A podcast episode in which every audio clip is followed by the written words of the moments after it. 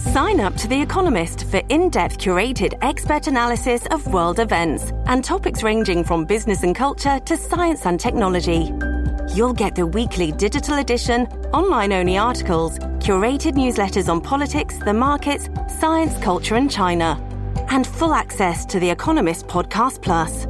The Economist is independent journalism for independent thinking. Go to economist.com and get your first month free. Many of us have those stubborn pounds that seem impossible to lose, no matter how good we eat or how hard we work out. My solution is PlushCare. PlushCare is a leading telehealth provider with doctors who are there for you day and night to partner with you in your weight loss journey. They can prescribe FDA-approved weight loss medications like Wegovy and Zepbound for those who qualify. Plus, they accept most insurance plans. To get started, visit plushcare.com slash weight loss. That's plushcare.com slash weight loss. Welcome back. We have political polls, Thursday night lights, and fallen rabies vaccines. I'm Ike Morgan, and we're down in Alabama.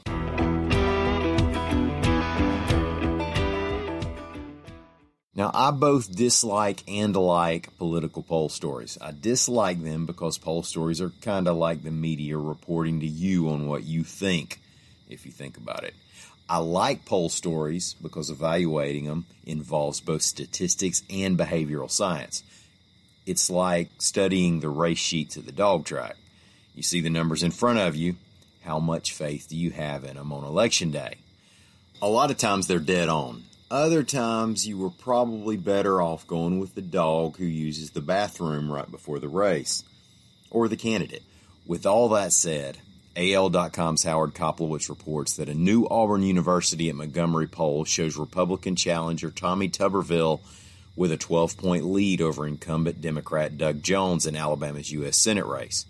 The AUM poll surveyed 1,072 registered Alabama voters online and showed Tuberville up 54 to 42 percent with a four point margin of error. 4% of the respondents said they would write in another name. It didn't say who they had in mind, Nick Saban or Bo Jackson or whoever.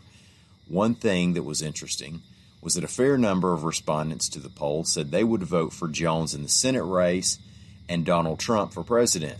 For example, Jones led in the three age brackets that were under 44, while fellow Democrat Joe Biden led in only one age bracket at all, the 18 to 24 year olds with Trump easily leading the rest.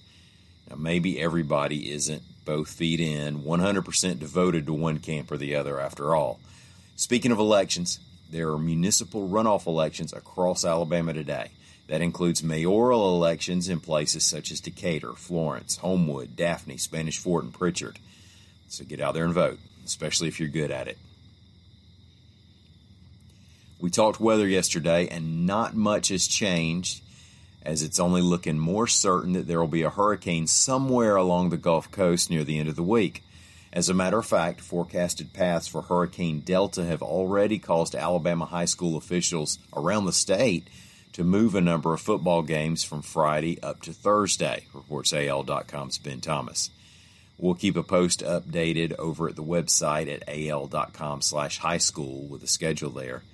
I've also tweeted a link to that post at Ike Morgan and keep up with the latest Hurricane Delta forecast throughout the day at al.com slash hurricane. When it comes to weekend events, be aware that no matter how far east or west that storm goes, at some point we're likely to see rain and possible bad weather blow through the state. That's why so many school districts, even some well off the coast, are opting to go with Thursday night lights this week. The Alabama State Health Department says thousands of rabies vaccines are being tossed out of helicopters and into the woods in central and north central Alabama, reports the Associated Press. So if you see a plastic satchel fall from a helicopter, it's not for you, it's for the raccoons. So leave it be. Now, I need to say that because it may be tempting for some folks because they coat the shell with fish meal. But don't be tempted. Now, supposedly, the raccoons tear open the packet with their teeth and come into contact with the vaccine. The health department says there is no risk to other animals or humans. In more populated areas, they don't use planes or helicopters, but trucks to spread the packets along roadsides. Well, thank y'all for listening. We'll be back here again tomorrow. Until then, Stop by and see us anytime you can on the World Wide Web at al.com.